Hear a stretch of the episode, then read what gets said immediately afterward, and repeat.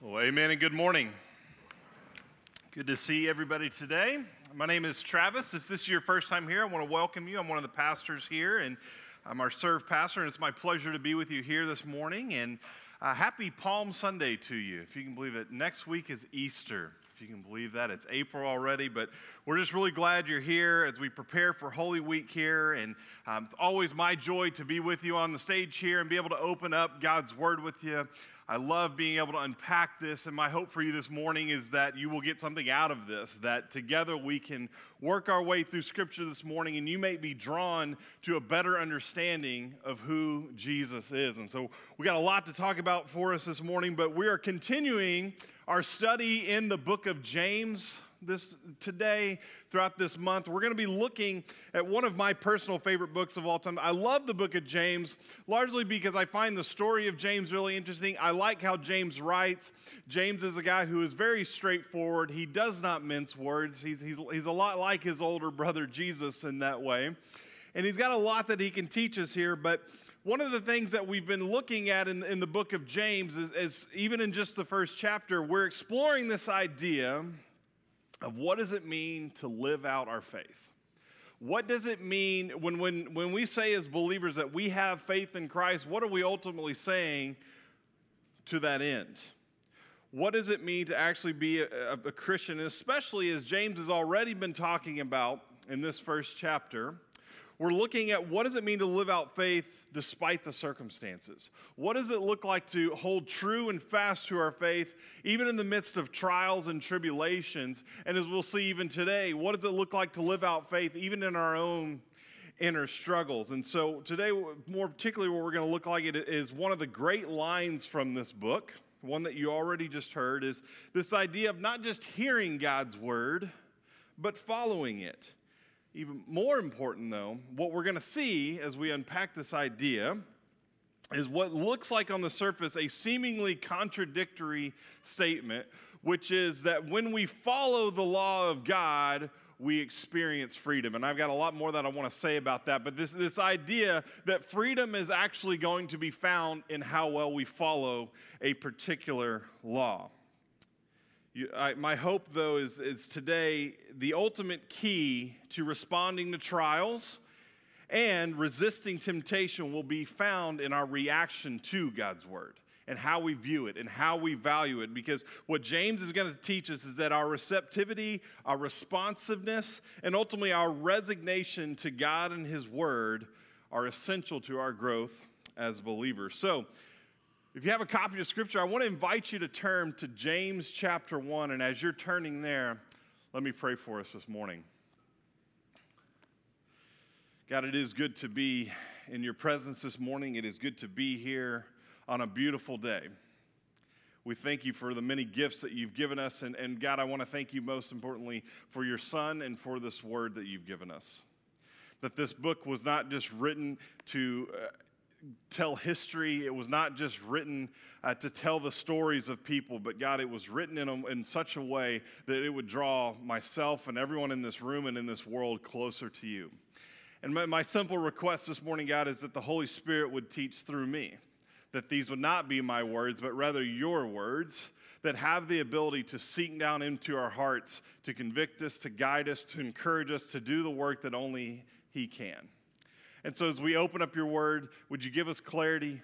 Would you give us understanding? And as I said, Father, may we leave today having taken one step closer into a deeper relationship with you. And to that end, we all said, Amen. So today we're going to be in James chapter 1. We're going to look at verse 19 here. But as always, I think it's good for us to set a little bit of context as to where we are. So we are just about to finish up the first chapter here, so we're still very early on in the book. But if you were here with us last week, we, we started with James chapter 1, and, and you remember that James started talking about this, this idea of temptation and, and this idea that all of us are facing temptation. Every one of us in this room, myself included, we face temptation on a daily basis. Maybe it's a physical temptation, maybe it's just something going on in our mind, but all of us are facing temptation just like the, the recipients that James is writing to here.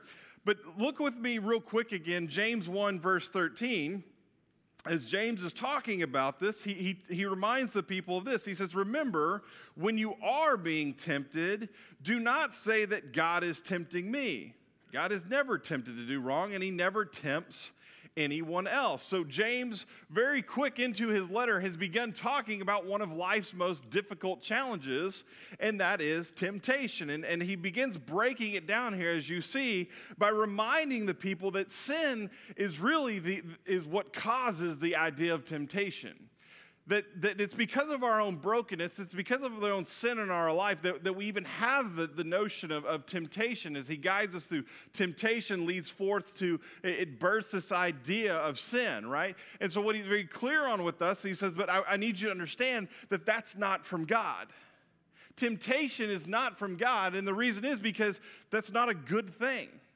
God is not the author of anything evil. In fact, on the contrary, He's the author of everything good. But he, but he talks to us about this idea of temptation and why we should pay attention to it because he, it's this idea that temptation ultimately leads to sin, and sin is kind of like that monster that lives in us, right? That, that there's something about it, and if we don't keep it in check, that something really dangerous comes out of it. So God is not the author of temptation, but as I said, on the contrary, He's the author of every good and perfect thing, right?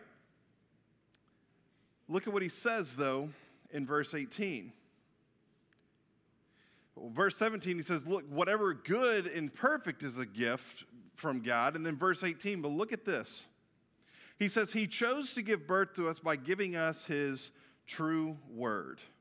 And we, out of all creation, became his prized possession. Capture that again with me in verse 18. It says, He chose to give birth to us by giving us His true word. It's important that we remember this because we're going to talk about that a lot. That phrase there that James introduces to us, that he gives us his true word, it's going to set the tone for the rest of this book. What James is doing here is he, he really wants us to come down and see the value of not just God himself, but the word to which he's given us. That this, is, this truly is a gift that there is something more to this book than just history and stories, but in fact, it really is a gift. And we're going to see how it will be the foundation for everything else that James talks about in this entire book. All the topics that he addressed, he's going to bring us back to this idea that don't forget the truth of this word, don't forget the gift to which it is. And, and once again, we'll see when we do that, we'll see by follow, when we follow God in his words, we will start to experience this idea of freedom. So let's jump into our to the first couple verses here. If you have a scripture, uh, look at verse 19 with me. We're going to look at verses 19 through 21 if you want to follow along with me. James says, Understand this, my dear brothers and sisters. You must all be quick to listen, slow to speak, and slow to get angry. Human anger does not produce the righteousness God desires. So get rid of all the filth and evil in your lives and humbly accept the word God has planted in your heart, for it has the power to save your souls.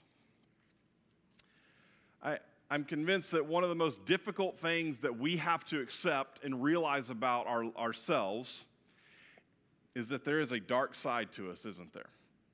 We don't like to talk about this. Nobody wants to raise their hand. We don't want to dive too much into this. But one of the, the stark realities about our lives is that underneath us, there is a certain darkness to us.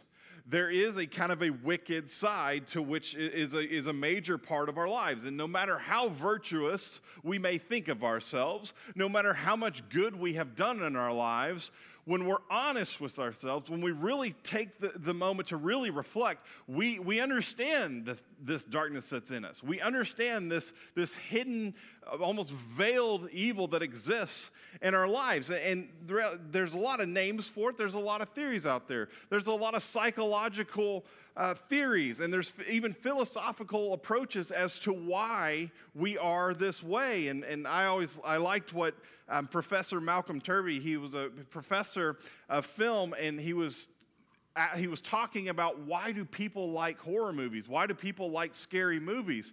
And he, he came up with this name. He, he said that there's this part within us, and he called it the beast within. And, and his idea was that, that underneath the veneer of civility within us lies this monster that is drawn to evil things. And you may think that's a, that's a really harsh analogy, and, and is that really who we are? But the, the thing is, as we look into Scripture, we start to see that Scripture actually says this about us too. Jeremiah the prophet said that the heart is deceitful and wicked, and it is sick. Now, once again, good morning to you. I know this is not what you wanted to hear. Don't worry, it gets better. Trust me. It's not what we love to hear about ourselves, but it is something that James is, is very aware of. And in fact, James is aware of it in his own heart as well as the heart of those to whom he's writing to. So you, you can call it whatever you want, but scripture is very clear on what this, quote, beast within us is. It's called sin. All of us have it. All of us are guilty, myself included. There is that darkness that we are ultimately born with that takes on the form of a monster or whatever you want to call it. And for James, he points it out. he, he, he talks about one of these beasts in particular. You see, he realizes that the sin within us, the beast that's within us, has an endless supply of expressions. That it can take on many different forms. It can show itself to people in many different forms, and one of which that James points out here is the expression of anger. Now, it's interesting because most of us know that not all anger is necessarily bad. All right, today's Palm Sunday, right? We're celebrating the moment when Christ walks into Jerusalem and the people are welcoming. But here's what's funny to me I don't know why it's called Palm Sunday because the reason it's called Palm Sunday, I get it, is Jesus is riding in and people are welcoming and they've got palm branches. That's not the most exciting part of the story, is it? Do you remember what Jesus does Right after that, he walks into the temple of God, and what does he see? He sees all these money changers, and he calls it a den of thieves because people were just basically robbing each other. And what does he do? He goes in and he flips tables. Is that anger? Yeah. I don't know why we call it Palm Sunday. It needs to be called Flipping Tables Sunday. that is far more memorable to me. And yet, Jesus was righteous in his anger. But sadly, for most of us, in most cases. Anger is a beast that does not, as James says here, produce the righteousness that God desires. Now, I'm not 100% sure why James chooses the topic of anger here. He could have picked a lot of different expressions of sin and evil, but he, but he chooses to, to pick the topic of, of anger. And, and though I'm not 100% sure, I, I, think it's understandable because when we, we think about this particular group of people, we know that they had been extremely persecuted. That many of them had been displaced by the Roman government. They were kind of diasporas all throughout the land because the government had kicked them out. They were obviously they were battling temptations, and all of which are, are ingredients to help fuel and create a negative attitude and one that can lead to unrighteous anger. And or maybe the reason that James just chooses the topic of anger is simply because it is so prevalent. Every single person struggles with anger. There's not a person in this room, myself included, that does not struggle with anger to some degree. That notion that someone has an anger problem, that's misleading to me because everybody has an anger problem. Now, I agree that some struggle more so, especially in how they express it, but the idea that, that some people struggle with anger and others don't, that's just not true. All of us have anger. All of us have pride in our lives, and I promise that that, that will exert itself into some form of anger eventually. Because when you, when you uh, boil down the ultimate root or definition of what anger is. Anger is, is when we've been wronged by somebody, but the, the second part of the definition is what I think we forget is that, and then we want some form of payment back for it. Anger is you've done something to me, and now I want something in, in result. Think about how often that plays out in your life. See, we, we, we want to limit anger to violent up, uh, outbursts. We want to limit anger to, you know, just even flipping over tables, something like that. But that's not always how anger expresses itself. Anger comes out in very subtle ways for a lot of ways. How many of you feel angry in your mind, but you may not express it all the time? The answer is all of us. We all struggle with this, this the prevalency of anger in our lives. And as we said, when it's left unchecked, It can become dangerous and wicked and consuming, and we can fall into the, the sin of anger. So James knows this, and, and look what he says. He, he gives us one of, the, one of the best proverbial sayings in all of the Bible. He says, when it comes to that, be quick to listen, slow to speak, and slow to get angry, which is a great phrase. In fact, I encourage you to memorize that. It is a great thing to practice when we feel angry, especially towards somebody else. That we, that we pause, that we reflect, we be slow to get angry, slow to speak, quick to listen. But here, but I don't want you to miss the most important part because the key is actually in verse 21 there. He says, So yeah, make sure you're quick to listen, slow to speak, and slow to angry, slow to get angry. But look again in verse 21. Get rid of the filth and evil in your life and humbly accept the word that God has planted in your hearts, for it has the power to save your soul. Notice what James does here. He gives us a great proverbial saying here. He says, you know, yeah, be, be slow in these things, quick in these things. It's almost like he takes us to the, to the thousand foot view of something so specific as anger, but then he backs up and he says, but remember really what this is all about. We need to categorize something like anger for what it really is it's evil, it's filth. And then the solution to that, as we see, is found in the Word of God. We need to get rid of the filth and evil in our lives, and we need to replace it with the Word of God. This idea of filth, by the way, James uses that word uh, filth. He says that, you know, we need to get rid of something, things that are evil and things that are filthy. And that word that he uses there is actually the word for defilement, right? And, and when we think about the word defilement, uh, defilement often is, is, is the great enemy and the attacker of what identity is all about. And it's interesting here because what James is saying is that we need to get rid of the evil and the filth in our lives. Why? Because what it's doing is affecting the true nature and the true identity of who we are. We are never meant to be image bearers of evil or things that are defiling or things that are filthy. No, on the contrary, what Scripture teaches us is that we are image bearers of God. We're to be image bearers of good. We're to be image bearers of, of Jesus, as we'll talk about here in just a little bit here. And this is why I, it, it drives me crazy sometimes when I hear people use the excuse of, well, that's just who I am you know, we, we, people find themselves down, down a difficult path and they're making mistakes and say, well, that's just who I am. No, it's not. That's not who you are. That's not who I am. Who you and I are at our true self are image bearers of God. Anything short of that is a shortcoming of our true identity. We're not made for unrighteous anger. We're not made to be liars, cheaters, deceivers. We're not made for pride or mistreatment of others. No, James says, get rid of that.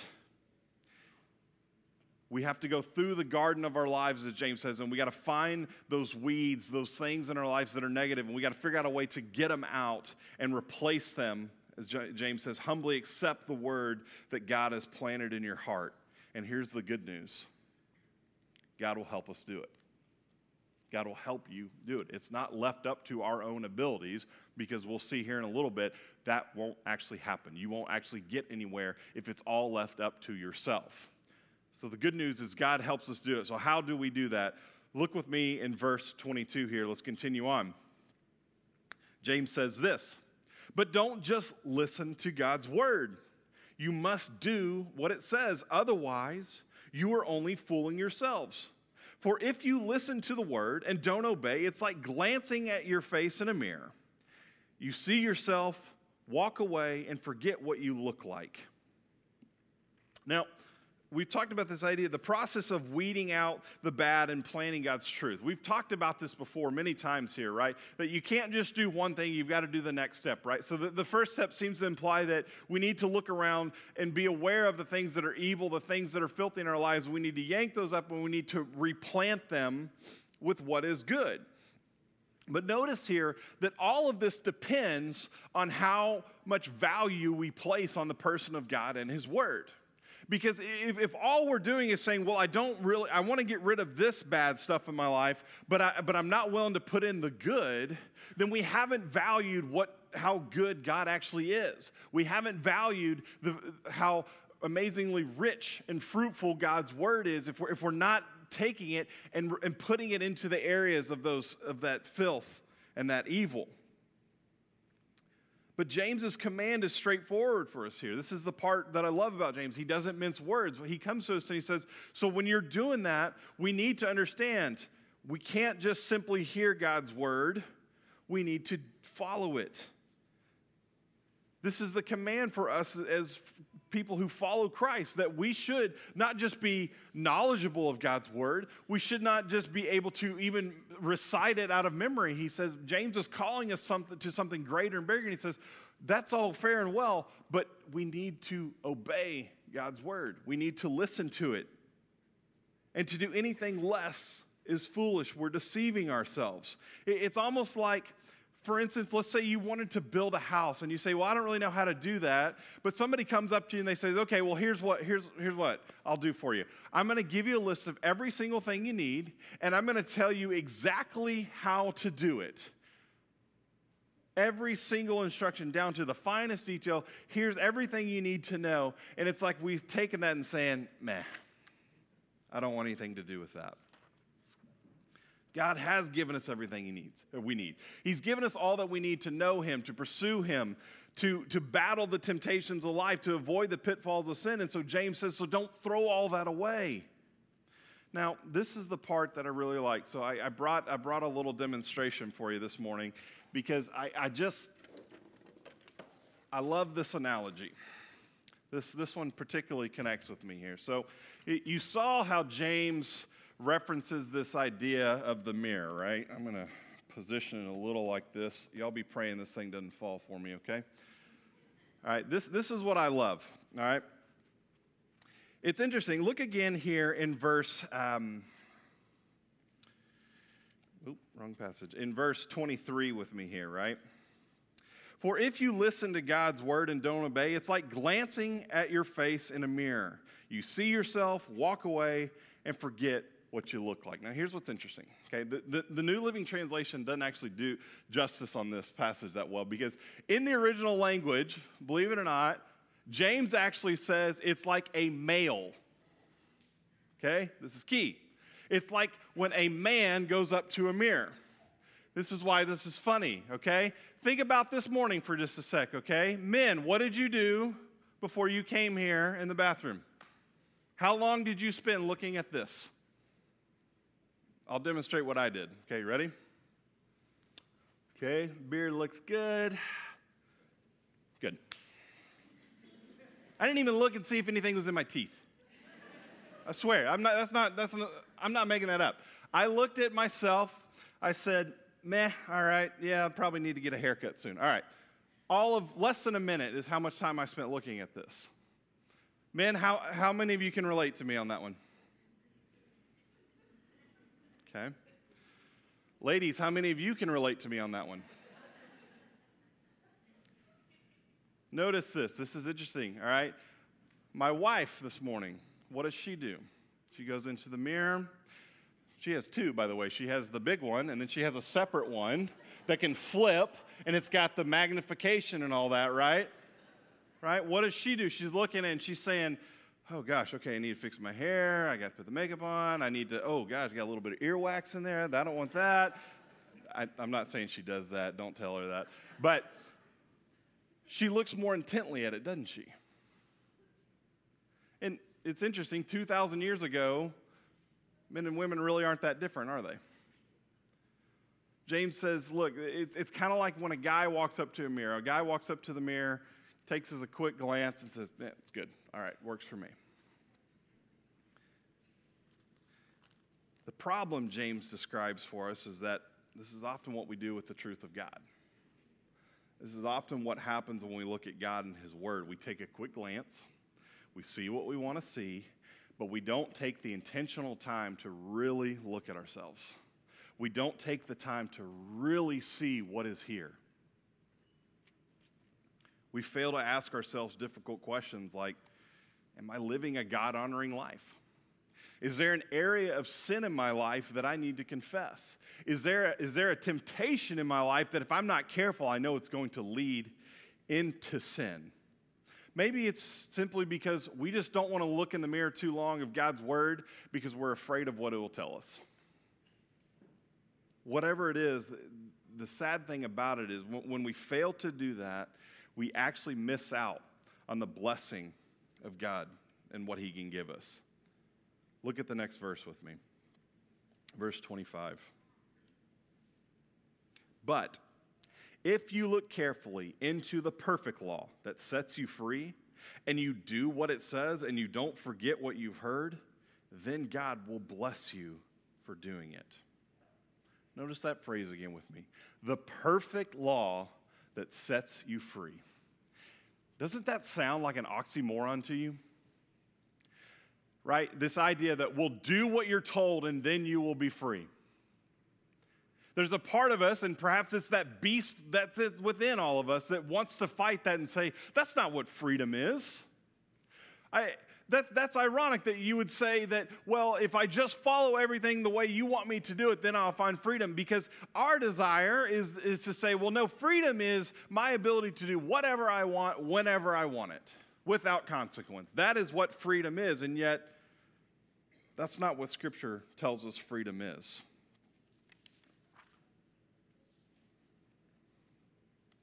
Freedom needs to be evaluated from what Scripture is. Our inclination is to define freedom based on our own pride, based on our own wants. So when we look at this, this phrase here, that when we follow the perfect law, it brings about freedom, it brings about two questions for us here. The first, what then is this law? Okay, well, if there is a, if you are claiming, James, that there is such thing as a law that brings about freedom, then what law are you referring to? That's the first question. The second question, then, then what are we being set free towards? where does the, the, freedom ultimately take us? Because in my mind, once again, James, freedom should be, first off, no laws, and it should be ultimately allowing us to do whatever we want to do whenever we want to do it. But let's start with the first question here What is the law that James is referring to? Well, we know right off the bat it's not just any law because what does James calls it? He calls it the perfect law. Now, this would have struck James's reader, the, the Jewish people, in, in a really different way. Because as Jews, the, the, the, Jewish people had a unique understanding of what law was about. Because as Jewish people, they would have their entire life been raised under what was called the Mosaic Law. And the Mosaic Law, if you're familiar, was a list of 613 principles that God gave forth to Moses himself. And it acted, in, in a lot of ways, it acted like the Constitution for Israel. It, it set forth very practical guidelines for what holy living was all about. I mean, it covered everything from farming to relationships, you name it. The law set forth what the Jewish people were expected to do in terms of what living a holy life was all about. Now, it didn't take the Jewish people very long to realize something, though, about the law and about themselves, which was this that they could never perfectly follow it. No one was ever capable of following all 613 rules every single day, every day of their life. No one could do it. And God understood that. That was the point. He wanted them to understand, of course, you're not going to. Of course, you're going to fail, but I'm going to meet you in your failure. I'm going to forgive you. I want you to trust me. The, the, the law was never meant to save everybody from everything. It, it, was a, it, was a, it was a tutor. It taught the people about the person of God and what he could do for them. It's not until thousands of years later that Jesus comes on the scene that the law undergoes a major change. Remember in, in the Gospels, Jesus is talking about the law. He's talking about it with the Pharisees, these people who thought they were perfect at following the law. You remember what Jesus told them? He said, Look, I didn't come to, to abolish the law. I'm not here to get rid of it. In fact, what I'm here to do is fulfill it. Because Jesus, the only perfect person in history, is the only one who actually managed to live out every single rule perfectly. He was without sin. And when he does that, he ushers in a new law. By fulfilling one law, he ushers in a new law for us, a perfect law, a singular law, and a law completely centered around Him. It's called the law of grace. You see, the law of grace is the very center and foundation of what it means to be a Christ follower. Now, there's a lot of definitions I can give you, but here's, here's the single, shortest, best definition I can give you. The law of grace is simply this it is by grace we are saved through faith and faith alone. That's it. One thing. We are saved from our sins by one thing faith in Jesus Christ and faith in Him alone. That's it. We're all broken. We're all sinners. We deserve death. We deserve punishment. We've been separated from God because of our sin. We are left to our own demise, and there's nothing that any of us could do about it. And yet, this is the hope of the gospel is that despite all that, Jesus comes down, he lives the perfect life, he dies on the cross for our sins, and he ushers in this new law that says, I will take care of all of that for you, and the only thing I ask in return is your faith. The only thing I want, one thing, not 613 things, one thing, I want you to trust me. I want you to believe it. That's what grace is it's an undeserved gift. That's the, the first question. So, what is the perfect law? The perfect law is the law of grace. That we would have faith in Him. That's what we need to stare intently into. The problem is, far too often when we do look in the mirror, it's covered up with lies and nonsense that keep us from experiencing the true freedom, which is the second question what are we being freed towards? You see, even when we do take the time to honestly go up to the mirror and intentionally look, there's, there's a problem here. You see, we want to look at the mirror and, and the problem is, it becomes clouded up, right? It becomes, it's got fingerprints all over it. It becomes all murky. We, we, we can't really see our true self in this because there's too much deception that's covering it up. There's too many lies out there that keep us from understanding what our true identity in Christ is all about, right? So we, we believe things about our self worth. We believe things about what is good and right in the world we, we, miss, we lack grace and understanding towards people. We don't understand what forgiveness is. All of this is creating a murky image for us that prevents us from seeing what is our true identity in Christ.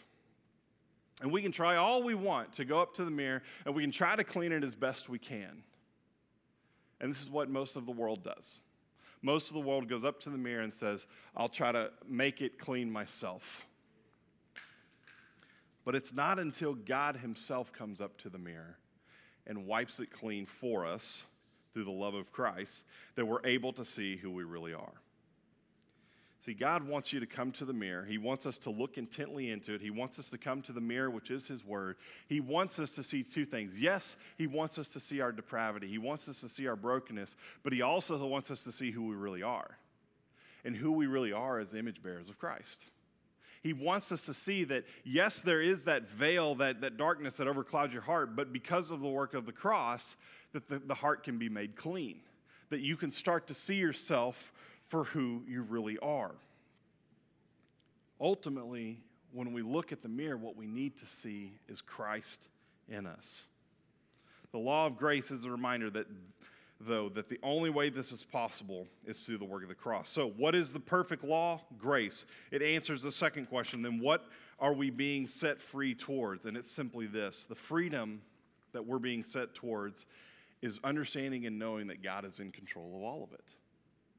We're not on our own. God has given us everything that we need. You see, there is a freedom that we experience when we recognize our own brokenness. There's a freedom and recognize that we're designed with purpose. There's a freedom in knowing that we're created from one, for one thing, and yet we're broken and, and, we're, and we're misled into what that actually is.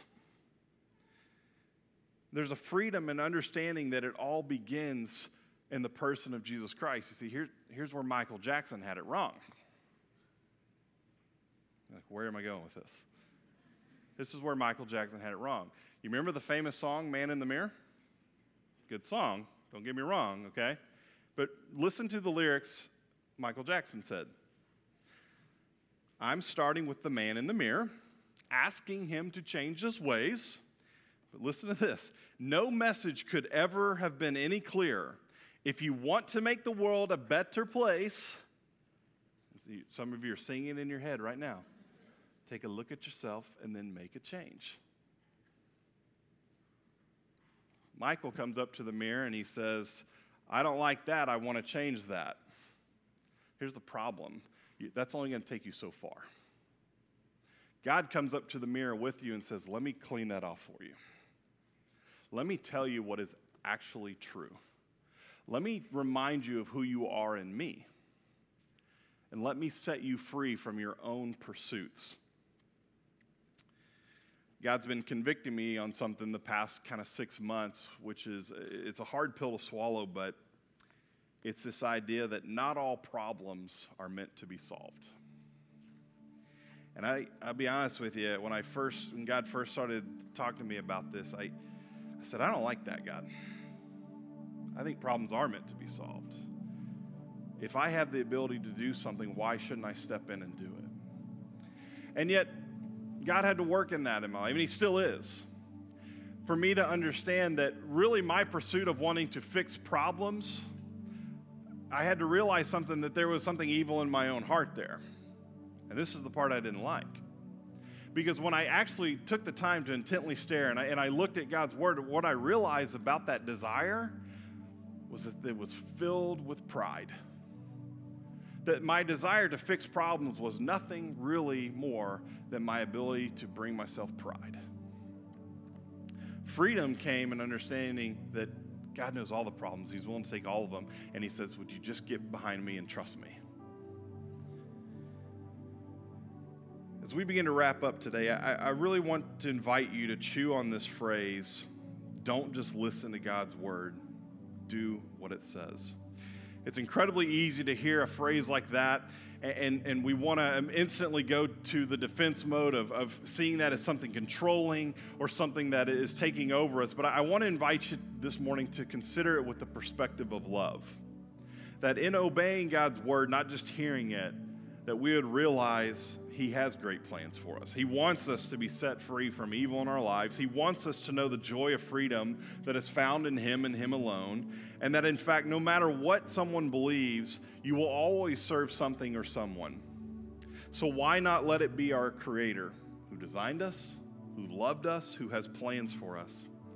So, I invite you, take some time to look in the mirror, not just this one, but this one as well and remember your true identity in Christ and the price that was paid for it. And in doing so, we may have the ability to trust God, to listen to God, and do what He has called us to do. And that's our bottom line today. Don't just listen to God's word, but do what it says. Will you pray with me? Jesus, we're thankful for the fact that our identity is rooted in you. We're thankful that we oftentimes uh, come up short and we want so desperately to take everything on our own. But Father, we want to find freedom in you. We want to understand that life begins with you, life continues with you, and, and you want to set us free from these bondages to pursue you wholly and deeply. And in that, Father, may we find the joy. You said, Jesus, that truth will set us free. And I, I pray this morning that everybody would find freedom in you, no matter the circumstances that we go through. Thank you for our time this morning. Amen.